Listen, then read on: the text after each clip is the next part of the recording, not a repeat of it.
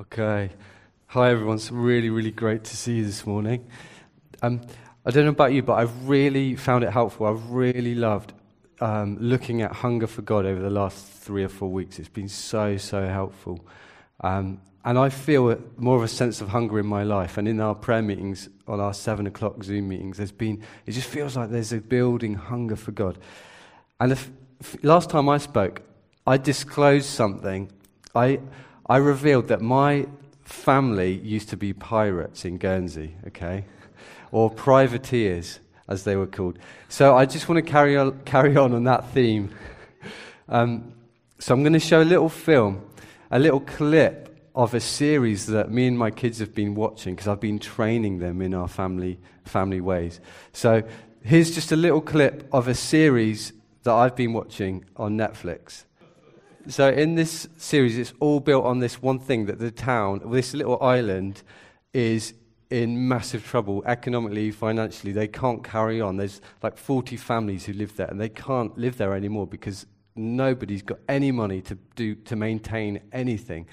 So the mayor comes up with this idea of finding the pirate gold, which they think was hidden over 100 years ago.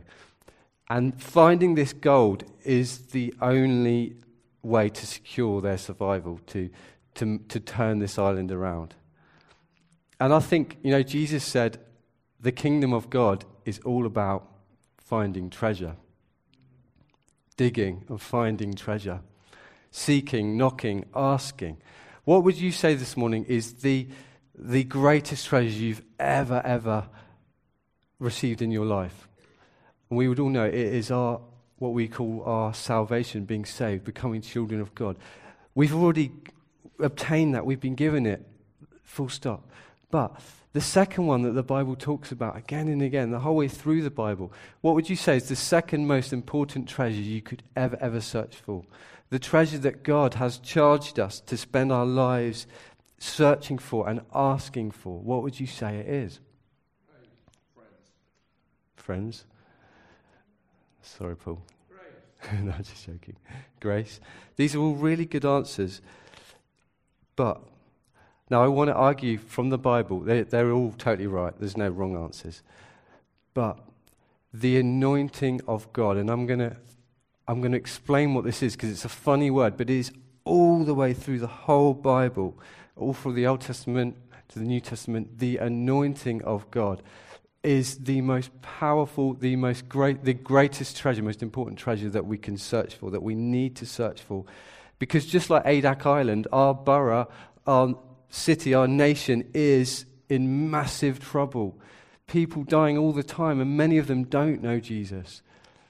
And we desperately need God's anointing on our lives, just like Jesus did, so that when we talk to our neighbors, it makes a difference. And that is the treasure. That is the beautiful treasure. God has, God has designed an anointing for each person in this room. He's got an anointing for you. Some people are anointed to build a business, to lead a business and to honor God and to, to serve the employees and to bring the kingdom of God. Some people, God's got an anointing to be an amazing mum or an amazing dad. To be a next door neighbor. I felt God saying this as I was preparing. He wants us to be more anointed to be next door neighbors. So that when we finish being neighbors to those people, it wouldn't have just we, that we were just good people, but actually the anointing of God was resting upon us so that our words had some power. So that even when you help someone with their bin or whatever it is, it's, it's not just an act of kindness. There's actually power upon it that makes them stop and think, wow, I need to get right with God before I die. That's what the anointing of God, and there's an anointing that is unique for you. And one of the most important things the Bible teaches in our lives is we have to dig we need to ask God, God, what's my anointing? What do you want? Because actually, for each one of us, it will look totally different. And I mustn't long for someone else's anointing. Yours is beautiful and unique just for you. But the important thing is, we need it to be fresh. We need, it's like that manna in the desert, in the wilderness, in the Old Testament. It's, each day they needed to seek God afresh. So let's look quickly at this passage, an amazing passage. Jesus in Luke 4. Jesus had recently started his ministry, he just started his ministry. He'd recently been baptized in the river. He came up out of the river. He'd never done any miracles. And then this dove came down upon him. And there was a voice from heaven. And that was representing the Holy Spirit coming upon him. Then he, the Spirit took him into the wilderness, to the desert. He fasted and prayed for 40 days. And then he came out of the desert, and everything changed from that moment. His whole life was just oozing, overflowing with miracles. Wherever he went, suddenly the crowds were fixated upon him. Suddenly, wherever he went, people were talking about him, crowding after him. Why? Because he had found the treasure. In, he, when he got baptized and when he was in the wilderness, he was digging. He was finding the treasure. He was receiving the fresh anointing of the Spirit upon him. And so, in this passage, that Monica read out, Jesus went into the synagogue and he stood up and he opened the scroll. And amazingly, it happened to be at the part which is declaring, I have found the treasure. I've found the treasure that this town desperately needs. The one hope, the one hope for this town. I've found it. He says, The Spirit of the Lord is on me. Well, thanks, Graham. The Spirit of the Lord is on me. He's anointed me to proclaim good news to the poor, sent me to proclaim freedom to the prisoners. See, this is what we so desperately need for our neighbors, for our friends, for our families, for our workplaces. We need the anointing. And wherever Jesus went, people were struck with awe at him. Why? Because he was God well, no, Philippians tells us Jesus didn't actually do his miracles from his divine position. He says he chose to empty himself, he chose to lay down. Even though he was fully God, he chose, look, I'm not going to use my godly power, my divine power. I'm going to, I'm going to rely on the, the anointing of the Holy Spirit so that I can teach Christians how to live a life that will change the world. He modeled to us how to be a Christian. And then he said, Guys, when you start the church, don't leave Jerusalem. Wait until this anointing comes upon you. Don't do anything. You won't be able to talk to your neighbor. You won't be able to invite anyone to Alpha. Wait until the anointing comes upon you. So, what is this weird thing, the anointing? Well, it literally just means to smear or to rub oil on somebody. And the anointing in the Bible is the Holy Spirit himself. So in the Old Testament, when they would get someone like, it's all the way through the Old Testament, they would anoint temples, tabernacles, people. Remember little King, little David, the shepherd boy, just a normal shepherd boy. And when Samuel came and tipped a flask of oil over his head, that was representing the Holy Spirit resting upon him so that his gifts would suddenly work effortlessly, easily. Without the anointing, he wouldn't have been able to do that. Suddenly, he becomes the boy who stands up to the mighty giant Goliath. You come to me with a spear and a sword, but I come to you in the name of the Lord. And he ends up hacking, cutting his head off with Goliath's own sword. How does that happen? It's the anointing of God resting upon a little boy. How do we see our neighbors influenced and our friends come to Jesus?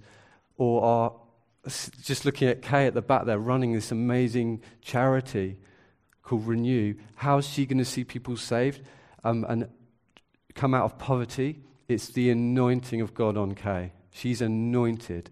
And God has designed that anointing just for her, no one else, just for her. And we want to we want to ask God for more and more upon her to do that. But each one of us has our own anointing. And then in the New Testament, we see it all the way through. You see, remember Peter, just seven weeks after he denied Jesus to the servant girl, suddenly he was a complete coward. Then the, the oil of the Spirit, the anointing comes upon him. He stands up in front of the same crowds that were crucifying Jesus and he just comes out with it. He starts preaching, I believe Jesus is God, he's the Messiah. And 3,000 people become Christians.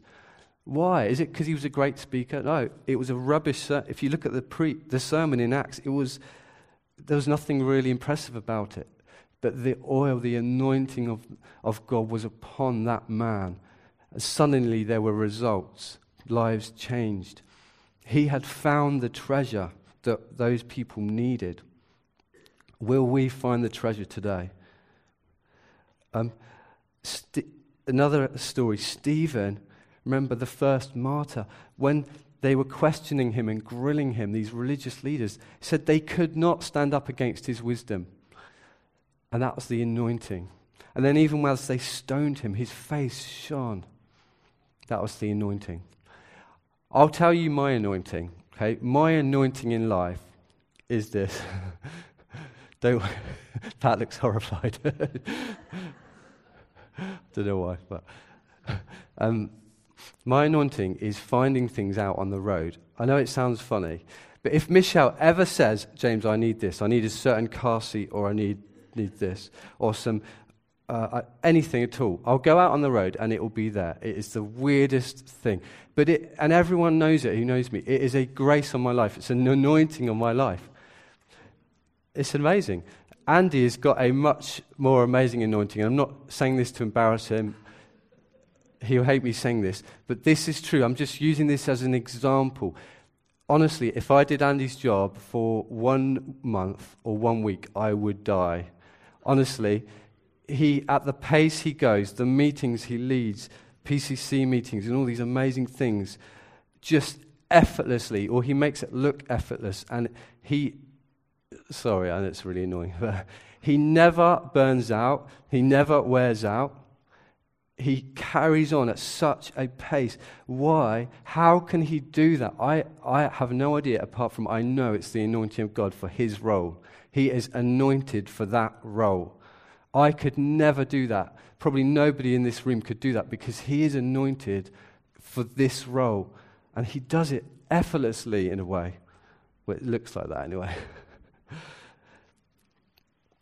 See, when we step out of our anointing, when we start doing things that we're not anointed to do, you know because you get fatigue, you get burnt out, you get exhausted, you get so frustrated, you lose all hope. That's because we're stepping out of something, we're just not acting in our anointing. But God wants us to firstly figure out God, what's my anointing for? Maybe it's for, yeah, sharing, being a blessing to my neighbors, being a good mum, being a good dad, whatever. And then ask Him, God, would you give me more? Would you? And when He gives you more, He will channel it uniquely for you. So for Kay, it will be He will channel it into her work with Renew. For Meg, he will channel it for her family, for her daughters. He will channel it for whatever, for her singing, whatever it is. For chatting to people out on the streets on Saturday at the circle. He will channel it. But we need to ask for more. Now, I just want to finish by just telling a quick story. Now, this is, is one of my favorite books that I've reread a couple of times for the last 10 years um, is written by the, probably one of the greatest bishops ever, Athanasius, in the fourth century. He was an incredible bishop. That's another story. He's written this book about one of his best friend, probably his best friend, a guy called Anthony. We know him as Anthony the Great. So, Graham, if you could put the slide up. Anthony the Great. Um, he was a man he became a Christian. He decided to give his wealth away to the poor. He put his sister in a convent because his parents died. He decided, I am going to find the treasure. Because when he became a Christian, he was so frustrated with Western, with, with, sorry, with the city he was living in. Because Christianity was the state religion. Everyone was a Christian, but it was really lukewarm. So he decided, right, I'm going to go out of the city and I'm going to live on my own. And often we really criticize this. I've really criticized this, thinking, why is he going away from people? You're meant to be with people, evangelizing. But Anthony went out of the city and, firstly, for 10 years lived on the edge of the, the village in, in the tombs, where he just, which is the weirdest place to live Also, he was a very odd guy. He, he would never wash his feet his whole life until he was 106. Never washed his feet. So I wouldn't, I wouldn't recommend that. but he went and lived first in the tombs and he just sought God. He knew that that was a place full of evil and he wanted to defeat darkness and seek God. So after 10, 15 years of being in the tombs, he went and he found out in the desert an old Roman fort that was just dilapidated. He went in it and he barricaded the door. And this book is all about his life and then how he managed to find the anointing of God and about all the miracles and incredible revivals that happened after he'd found the anointing of God. But for 20 years, he sat in this fort. There was amazingly water in there, and a friend would chuck bread over the wall of the fort, like twice a year or something. and he would just sit in this fort and he would pray. He would seek the Lord. And thousands of people would walk for hours out into the desert just to be near that fort. If you were near that fort, you would get healed or you would get free from demonic oppression. Um, and often, when pilgrims would go there, they would hear fighting inside, like swords clashing on shields, iron clashing. What's going on? And they would look through a crack or they would peep over a wall, and Anthony, all that was happening, he was praying. He was praying. Um, but the demonic forces that he was wrestling against were making these noises of like armies fighting. It was so powerful. After 20 years, his friends and the other bishops and leaders, they got so frustrated. Anthony, we want to see you. So they went there, they bashed the door down. And for the first time in 20 years, he came out. And Athanasius writes, he came out of this old fort like someone coming out of a shrine. He was shining.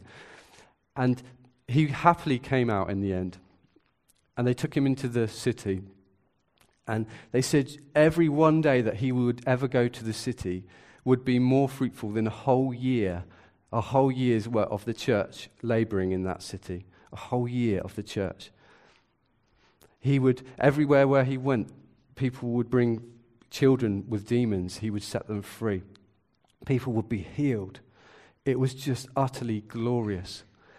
And then he found a mountain. God led him to a mountain, and for the next 50 years or so, he lived in this mountain. And thousands of people would make this perilous journey out into the desert to seek out Anthony. And they would get healed, and it was just wonderful. I'll just read you a little bit from this book about his life. Uh, He lent his support to victims of injustice so avidly that it was possible to think that he, not others, so this was written in the fourth century, it's fascinating, was the injured party.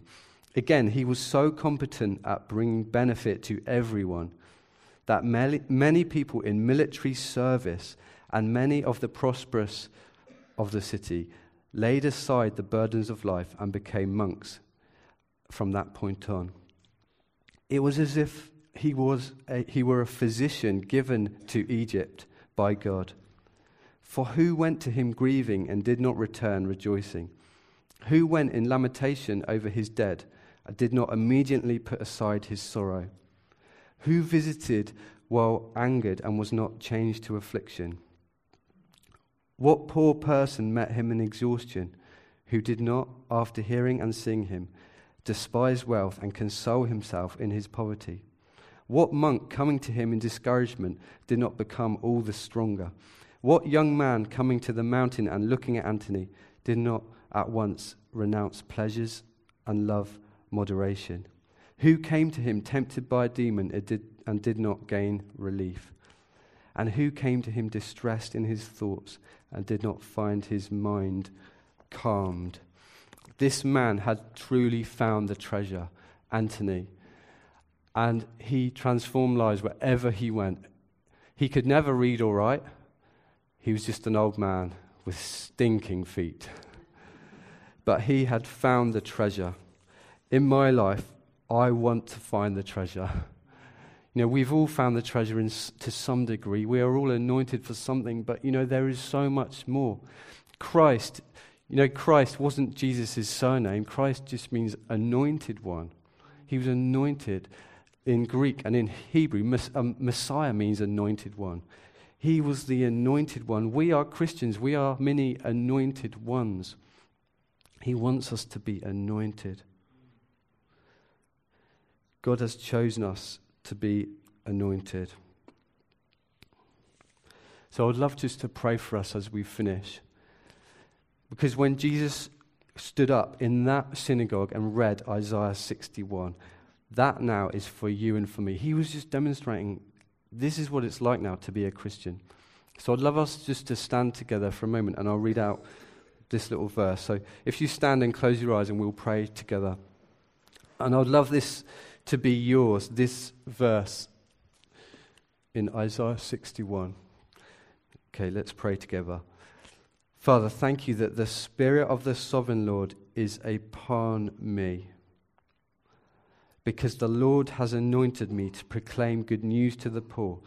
He has sent me to bind up the brokenhearted, to proclaim freedom for the captives and release from darkness for the prisoners, to proclaim the year of the Lord's favor and the day of vengeance of our God, to comfort all who mourn and provide for those who grieve in Zion Father, we know to do that, we need the oil, the anointing oil of the Holy Spirit.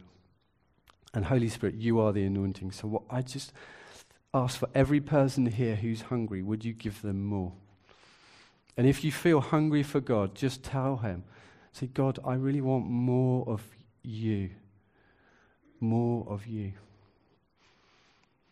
More of you. And the anointing will make your gifts work easily. They will make your gifts work easily. So, Lord, come and fill us with more of you.